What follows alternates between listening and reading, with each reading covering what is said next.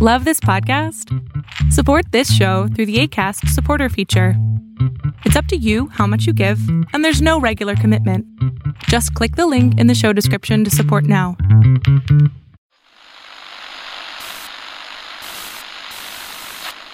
Nine, 12, 10, 28, 2, 23.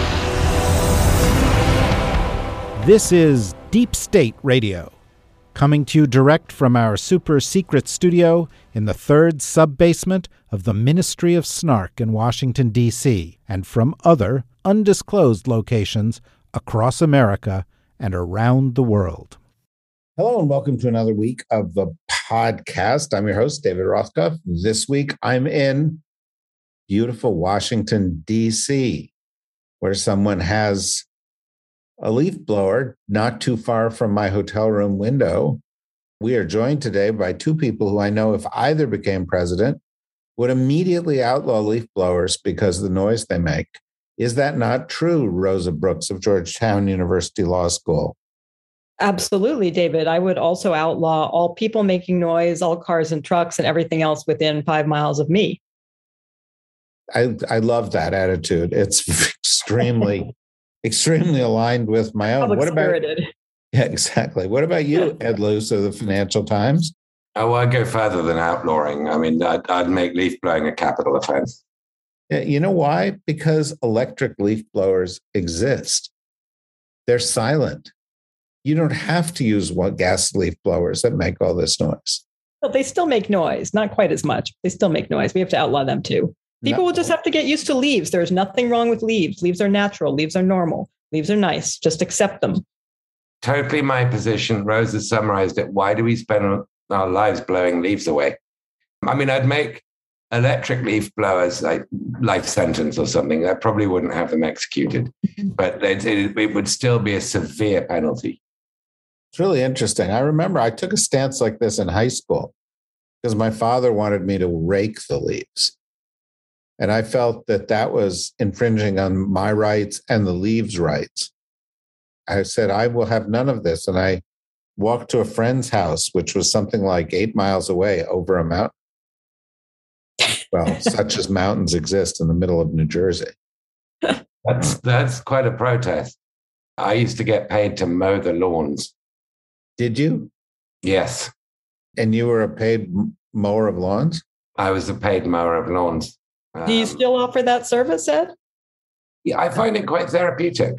And lawnmowers have been getting quieter. This is good to know. So people who need their lawns mowed should just contact edward.luce@ft.com. Is that right? No, I think it's something quite different, but I forget what it is. You forget what it is. Well, they can no doubt tweet at you. Did you perform any childhood chores like this, Rosa? I was sometimes asked to do them. I didn't always perform them, but at times I agree with that. Actually, from time to time, I would mow our lawn, and it was somewhat therapeutic. It's sort of like vacuuming or anything where you can see your progress as you go. And you can go in nice straight lines and you feel a sense of accomplishment as the rectangle of shorter grass grows and so forth. Very interesting. I once also did that, but we got a brand new lawnmower and within 8 feet of starting to mow the lawn, I hit a pipe under the lawn. The lawnmower exploded, shrapnel went everywhere, and I was excused from this chore forever. Because I still got paid. Yeah, well, no, we didn't. No, that's not how that worked in our household. We're also joined this afternoon by David Sanger of the New York Times, who is in someplace. Where are you, David Sanger? I'm in Vermont. Oh, you're in Vermont. Where the leaves are turning. You were delayed. We understand you had a tragedy with your dog. I'm sorry to hear. We did indeed. A beautiful 2-year-old pup who unfortunately caught something at the last minute and we weren't able to save. So I'm so sorry, David. Very painful. Sorry, David.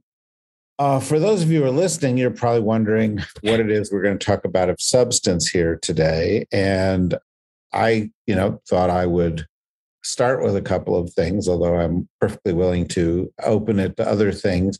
But I was struck today by the fact that the United States trade representative made a long and detailed speech about U.S.-China policy, in which the trade representative said that the Chinese had not made the progress that had been expected when the Trump administration demanded it of them, and that the United States would hold them to this kind of progress.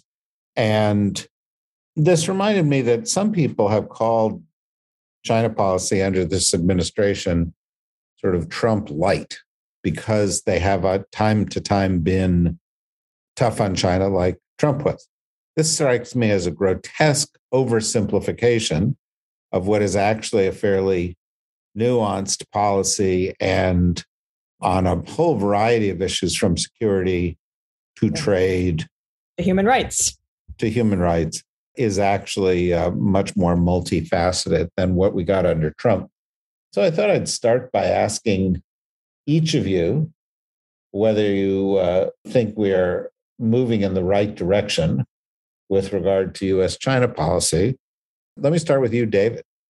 Well, I think you're right. It is nuanced. It's very different from President Trump's. But I can see why people make the claim, because President Biden has held on to some of the sort of bright, shiny objects of the Trump policy, which starts with the trade sanctions. What strikes me about our relationship with China right now is that we have had probably less communication between the senior leadership of China and the United States than we have at any point since Tiananmen, that the provocations on both sides have accelerated. The other thing that happened this weekend were a remarkable number of dozens of air incursions into the air identification zone for Taiwan. Last week, it was the U.S., or 2 weeks ago, the U.S. agreement with Australia to share nuclear-powered sub technology that would enable the U.S. to bring submarines right up along the Chinese coast. Prior to that, we had the disputes over the Chinese crackdown on Hong Kong.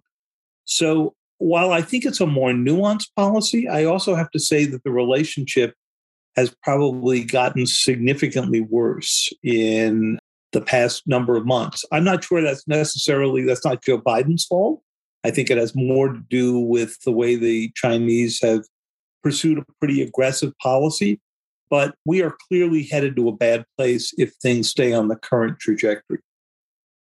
Rosa, as soon as David said submarines, I knew I had to turn to you next. I know this is your favorite topic. But I want to tell you something today, Rosa. I spoke to a very senior U.S. government official today over breakfast, and we were talking about just what David is talking about here. And I referred to the deal with the Australians as the AUKUS deal. And he said, what, you don't like referring to it as AUKUS? And I then said, well, on our podcast, Rosa Brooks, and he chimed in immediately and said, JCPOA. I am well known throughout really Washington, D.C. and indeed the world for having coined the term JCPOA, which is so suitable. Well, yes, although he asserted that actually that's now kind of the DOD pronunciation. Excellent. DOD, they now refer to it as the JCPOA. So I am a woman of influence.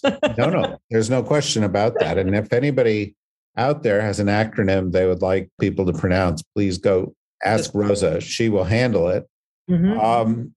What do you think of David's analysis here, including his unfounded assertion that the U.S. government is not talking to the Chinese government? Yeah, that I don't know. I don't have any insight into that because my life is less glamorous than either of yours. I didn't have breakfast with a senior U.S. government official. I had breakfast with, a bunch of 16-year-olds today. So They didn't raise any of these issues at all, in fact, although I was hoping they would help me prepare for this, but they really didn't.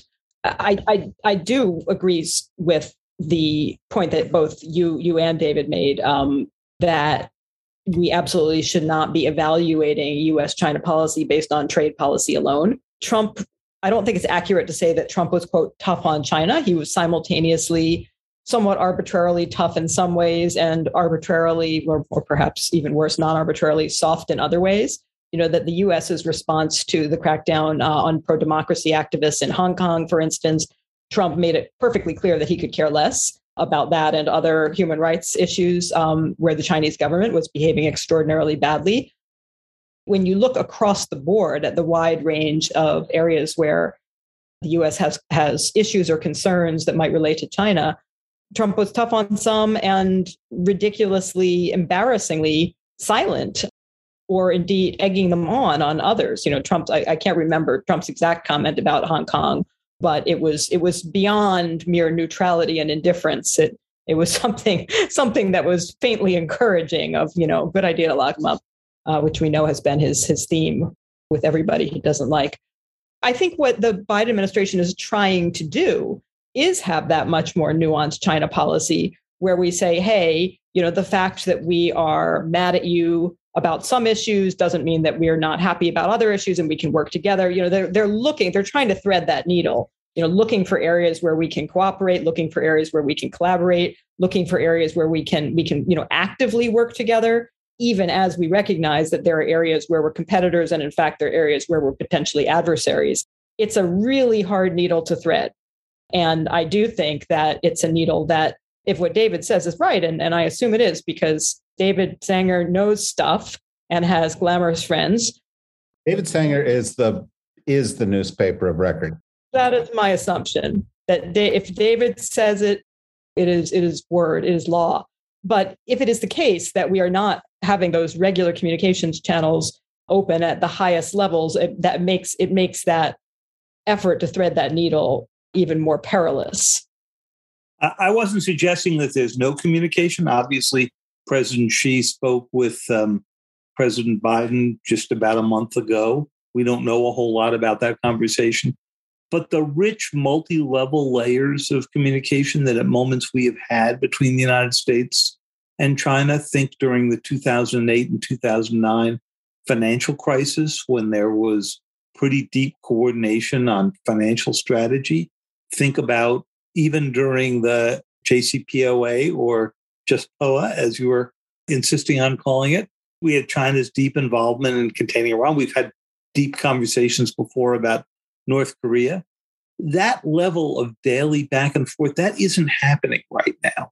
What's happening is the two leaders are sort of separating off into their own worlds, and you're beginning to see a bit of the economic disengagement that we were so concerned about.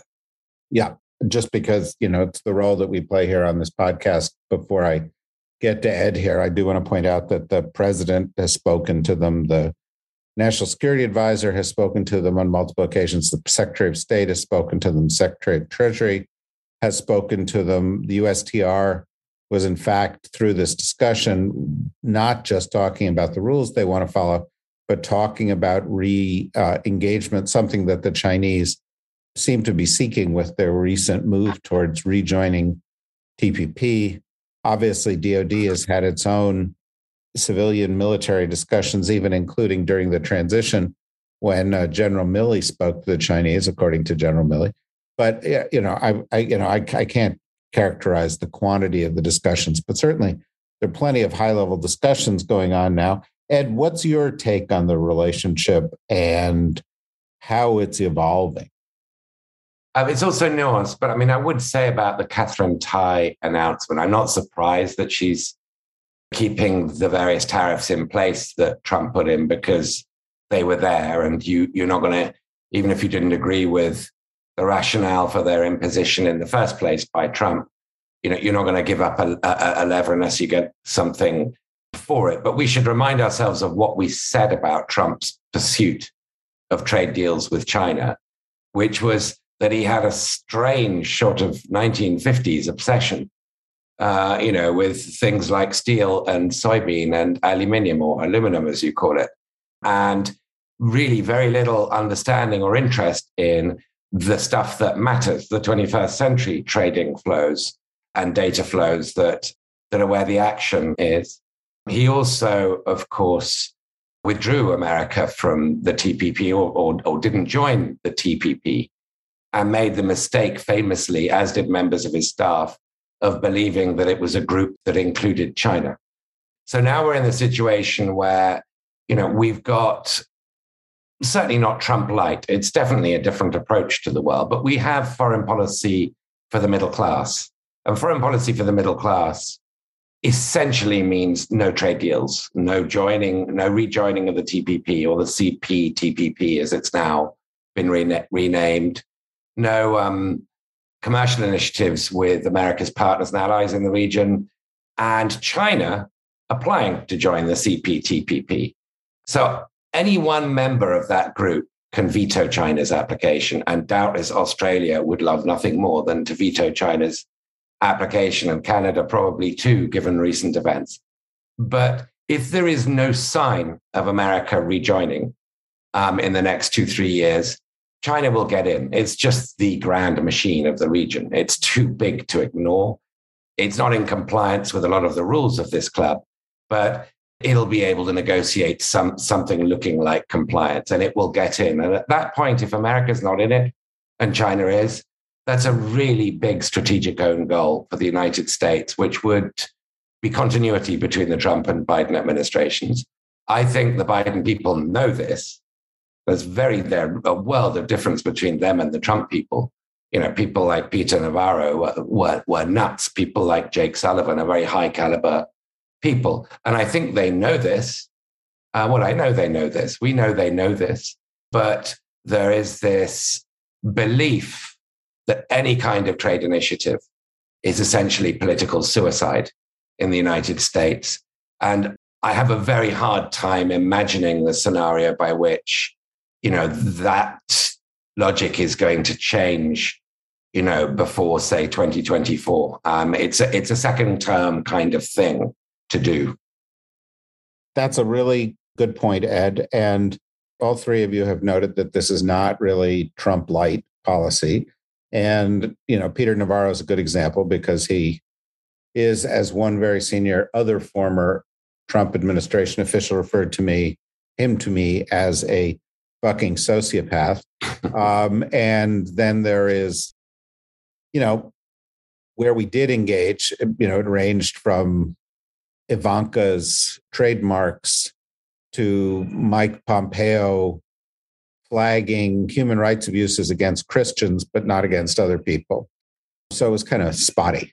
But the question, David, that Ed raises is right. Some of this is administration to administration.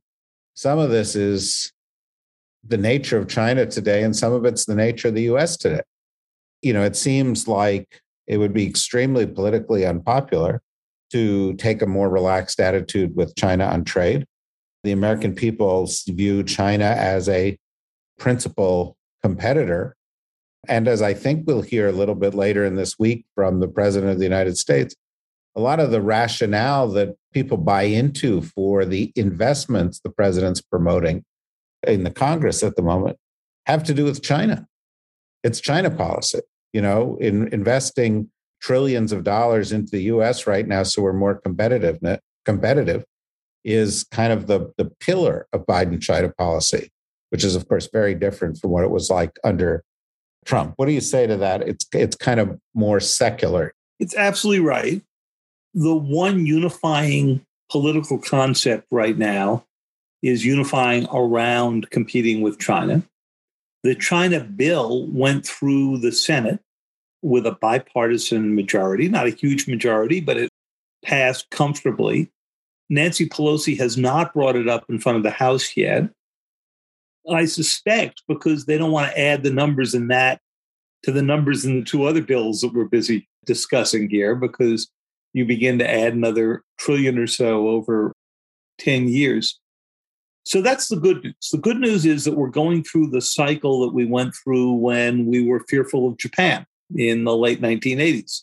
period of time when you remember, David, you were in commerce, and you would frequently see political parties manage to come together out of a concern about Japan. That was the mid-90s when I was in commerce, but yes, don't accuse me of being a member of the Bush administration, but go ahead. That's right. That's right. You were there by mid-90s, but it was the same piece of politics at that moment, which was you could actually go get bipartisan groups together with that. The difficulty that we're running into here, I think, is that at the core of the administration's nuanced policy, the nuance is that we can compete in many areas, that we can contain China militarily in other areas, and that we can cooperate in areas of mutual interest, climate, for example, or some of these trade issues, even some technology issues, North Korea, Iran. And I'm not sure the Chinese see it that way, because they also view the United States as in decline. It was interesting to see how they played the January 6th events. While the Russians tried to open up the divisions, the Chinese played it back at home to basically make the point democracy isn't what it's cut out to be. We told you those Americans were in decline. And so my worry about the policy is not that the Biden team hasn't thought out these categories of where you compete, where you contain, where you cooperate. It's that the Chinese just don't divide the world up that way. And if that's the case, I'm afraid we're headed to more of the kind of behavior that we've seen in the past few weeks, some of which has been more reminiscent of the Cold War than anything else, right? I mean, airplanes in Taiwan and the swaps of, the Huawei executive for the Canadian and American held hostage. And that's just not a great place for the relationship to be. I think it may be. Although, again, Rosa, one of the things that you hear sometimes is that, China is trying to take over the United States' role on the international stage. But another way to look at it is China's trying to have the role that it deserves to have in an international system where that role has been artificially minimized for a long time. And whether that's in international financial institutions or other kinds of structures, whereas the world's second largest economy or largest economy on a purchasing power parity basis, most populous country, it feels it deserves comparable status to the United States. So it's not taking something, it's trying to claim something it's due. What's your sense of that? I don't think those are mutually exclusive. I think China is, both in terms of population, in terms of economic power, clearly is a major, major world power. And we ought to treat it as such because that's just the reality. We have to treat it as such because that's just the reality. I don't think that excludes the possibility that China is also not merely trying to take its seat at a very small table, but actually hoping it can kind of discreetly elbow the U.S. out of its chair. I think both of those things are happening. China, obviously, for a very long time was more internally focused, not as much externally focused in terms of expanding its sphere of influence. And in the last, couple of decades, we've seen that change quite dramatically. I'm not sure. Nonetheless, I'd be interested to know what the rest of you think. I don't think the Chinese see themselves as the U.S. still, despite decline, sees itself as having a right to have its nose in every single pot. I think the U.S. still thinks of itself that way. We think if something bad or outrageous happens anywhere in the world, we automatically think that our president needs to make a statement about it one way or the other. We feel like we need to do something and we have a right to do something. We don't always do anything. But I think our self-image as a nation remains, to use the old phrasing, I think Madeleine Albright, the exceptional nation. I don't think the Chinese see themselves as an exceptional nation on the world stage in the same way that we still do. I think that they see it much more as, hey, we're going to engage globally exactly to the extent necessary to further our interests and no more. We're not trying to create a brand new global order for the heck of it. We're only trying to do what we need to do to advance our own interests. And I think that's a different kind of self-image nationally speaking, and that affects their actions around the globe. I don't know what the rest of you think. You know, Ed, I'd love to know what you think. I think what Rosa just described there is both accurate and a refreshing change from the, oh my God, they're trying to conquer the world and put us under their thumb point of view that some, particularly those on the right, are offering up. Yeah, I mean, that's always been my concern with this bipartisan consensus, is that, you know, there are different parts of the bipartisan consensus, and that, you know, there's a world of difference between Tom Cotton's perspective on China as the new evil empire, in which it's an all or nothing contest, kind of a Star Wars movie. And, you know, those in different parts of the spectrum who see China as a good way of the competitive threat from China is a good way of justifying very essential domestic reforms. But it's a happy coincidence when they both, you know, vote for the America Compete Act or whatever it's been renamed, Endless Frontier. I think if you compare it with the first Cold War, you know, the Soviet Union theoretically wanted to make the entire world like the Soviet Union. So there were no limits theoretically to the Soviet Union's ideological ambition. China, you know, wants Taiwan. I mean, that's non-negotiable, a question of when and how, and it's an extremely dangerous trigger point. And there are quibbles, also, you know, potentially very dangerous ones over the border with India across the Himalayas and some of these atolls in the South China Sea, or all of them, in fact. But it's not actually seeking any other territory. The Middle Kingdom sort of mindset of the Chinese, and this is something, you know, although I don't agree with Kissinger on everything, I think Kissinger is correct. There is a sort of a civilizational continuity there that is that, well, others should want to be like us, but we're not going to govern them directly. They can be tributary states. And, you know, we're not restless to explore the rest of the world. You should be deeply curious about how it's done, and we know how it's done. And I think that's a less combustible Cold War, if we manage it correctly, than the one with the Soviet Union. It doesn't need to be an all or nothing, zero sum game. And so I'm hoping that the more pragmatic end of this bipartisan consensus, which is now in the White House, will ensure it isn't just an Indo-Pacific arms race, because right now it's beginning to feel like that.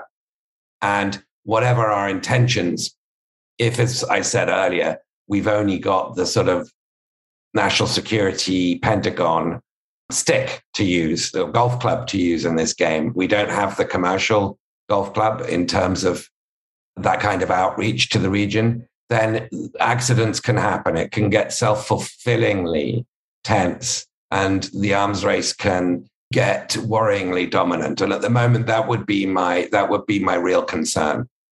David, one point on Ed's good point on territory is absolutely right. We don't have that degree of territorial competition, but we do have something new that wasn't available in the Cold War back then. And that's the question of network control, right? So what's Huawei all about? Huawei is about being able to spread China's control and influence by making sure that states around the world, and particularly in Africa and Latin America and parts of Europe that they can pick away from NATO and so forth, are using the combination of Huawei and China Telecom and undersea cables laid by Chinese firms. And I think they recognize that network control is both a lot less politically challenging than trying to grab territory, and probably more useful to them. You know, the problem with the Cold War analogy is it makes you think literally about the Cold War. Go right ahead. Also, as you will acknowledge, and as Edward Snowden pointed out to all of us, they weren't the first superpower to do this. Yeah. No, we had network control because, you know, Al Gore invented the internet. And so God bless him. And he's gotten paid for it, I might add. Yeah. By the way, David, is the fact that Instagram and Facebook is down today as we record this part of your next big HBO documentary? You know, it's a good question. I know that they are down. Got a lot of strange outages today. Some of them seem to go back to... Including the Belfer Center at Harvard, where you teach. That's right. Mm-hmm. And so one of the interesting questions is this the vulnerability of our network infrastructure, or is this someone messing with our network infrastructure? But it is pretty interesting to see the degree to which parts of the country's interchange, economic activity come to a halt, even when you have accidental outages. That was the lesson of Colonial Pipeline, where the hackers weren't even trying to close down the shipment of gasoline and diesel fuel and jet fuel up the East Coast, but it happened as a preventative. So we're going to probably have a chance to learn a lot. Not the first time that Facebook has gone down, but you know, that is now as critical as learning that the phone system went down. Yeah, well, to Dan Bongino, at least, it is as critical. Yes. It's Facebook being a platform for the distribution of lunatic right-wing stuff, typically in its top 10 lists every day. Rosa, I know that you hate it when I sort of change the subject and move to something really arcane that has just broken. But I'm sure you've pored over all of the releases regarding the Pandora Papers and the, quote, revelation that, you know, sort of rich politicians in countries around the world were hiding their money offshore, which is definitely... I was shocked. Dog bites man. But there was one piece of information in here that was shocking, right? And that's that Sioux City, South Dakota has become... Is it Sioux City, Sioux Falls, South Dakota? Has become one of the great offshore banking capitals of the world. And that something like $350 billion is tucked away in banks in South Dakota. Now, you often spend time in America's Great Plains states, being a woman drawn to the prairie by your love of prairie dogs or something, whatever it is that draws you there. Silos. Oh, yeah, it's silos. Your search for silos. How weird is that? David, your grasp of geography remains weak, but nevertheless, there was a weird internet. Wait, South meme. Dakota's not in the middle someplace? I don't go to South Dakota. Oh, I know, but don't you go to Wyoming? Mountains. Isn't that near mountains. There? Mountains. There was a weird internet meme a few years ago. You can actually Google this and you will discover this weird internet meme if you haven't already come across it. And the internet meme was that Wyoming did not actually exist, that it was, you know, a fake state and nobody actually lived there. And there was, in fact, no such place. So perhaps there is no such place as Sioux Falls, South Dakota. And that's why it is considered an excellent place to hide your money. That's the only explanation I can come up with. Is that the non-existence of Wyoming? That is a brilliant explanation. It's spreading. It is spreading to neighboring states that also don't exist. That also don't exist, or at least have selected cities that don't exist, so that they can have accounts that are hidden and don't really exist. But yeah, I more seriously, on the one hand, these Pandora Papers, as you say, it's you know, dog bites man. This is not a shocker. That there is a lot of corruption amongst political leaders in many parts of the globe, and that there are a lot of rich people who got rich by evading tax laws and so forth, and that there are a lot of criminals hiding their money. We knew this already. That being said, the specificity, I think, you know, how this will actually shake out, we don't know yet, but this, I think, has the potential to do serious damage to a number of political officials around the world and potentially, you know, bring down some government. So it will be very interesting to see how it shakes out. Yeah, well, that's always an interesting development. Ed, what's your take on this? There were a lot of newspapers out there doing very heavy breathing about this morning. I noticed the New York Times, by the way, David, was not one of those newspapers. It kind of had the story tucked away, but was not getting overly exercised about it. Well, the Times is not a member of this international consortium that got these documents all at one time. Anyway, Edwards, did you have a take on this? I shared your Sioux Falls. I hadn't realized the role it was playing. By the way, there's a state, a fictional state called North Dakota. I saw that there was that movie Fargo, which sort of invented it. No, that's not real. That's not real either. No, that doesn't exist. I thought it did for a while. One of the things that most struck me is that the trillionaires here at home don't need to use any of this because the existing onshore tax system is totally fine. They don't pay anything anyway. And that to me is actually... it's who isn't on that list and why they don't need to be on that list. That to me is the sort of most salient thing. I didn't know about King Abdullah of Jordan's, the value of his properties. You know, I'm sure that the prime ministers of the Czech Republic and Chile are going to be going through hot water, as Rosa mentioned last time round with the Panama Papers.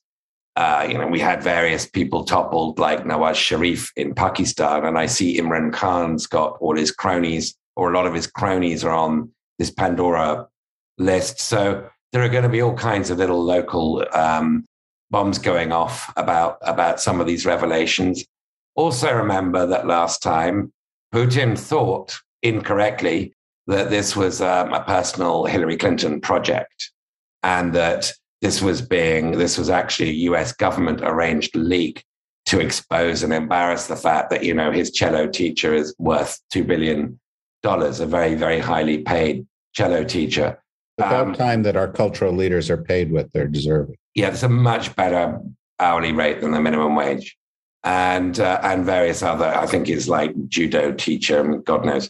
But this had real world consequences. Putin fears financial exposure, as we've seen domestically with Navalny and with the videos about his palace, and dachas and so forth. Putin really fears this, or kleptocrats, autocrats really fear this. So, there could be consequences that we can't yet anticipate. But my bottom line here is, Peter Thiel, Elon Musk, Jeff Bezos, none of them are on this list because they don't need to be. I think Elon Musk actually is on this list. But, maybe he is, but the broader point stands. I agree with you, David. As our cyber guru in chief, doesn't this, and I guess this is going to have to kind of be our last word here, but doesn't this underscore the notion that things like banking secrecy may be a thing of the past? They've been a thing of the past for a while, and my favorite, I haven't read all of what has been published here.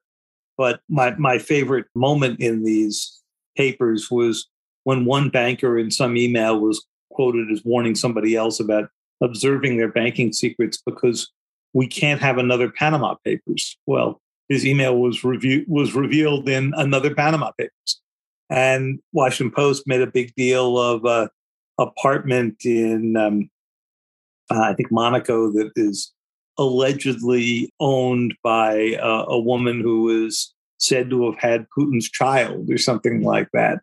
I don't know how many of those specifics, which, are probably better for the tabloids than for anything else, are true. But what certainly is true about this is that the era of banking secrecy, where you could lock something up on paper only in a Swiss bank, is over.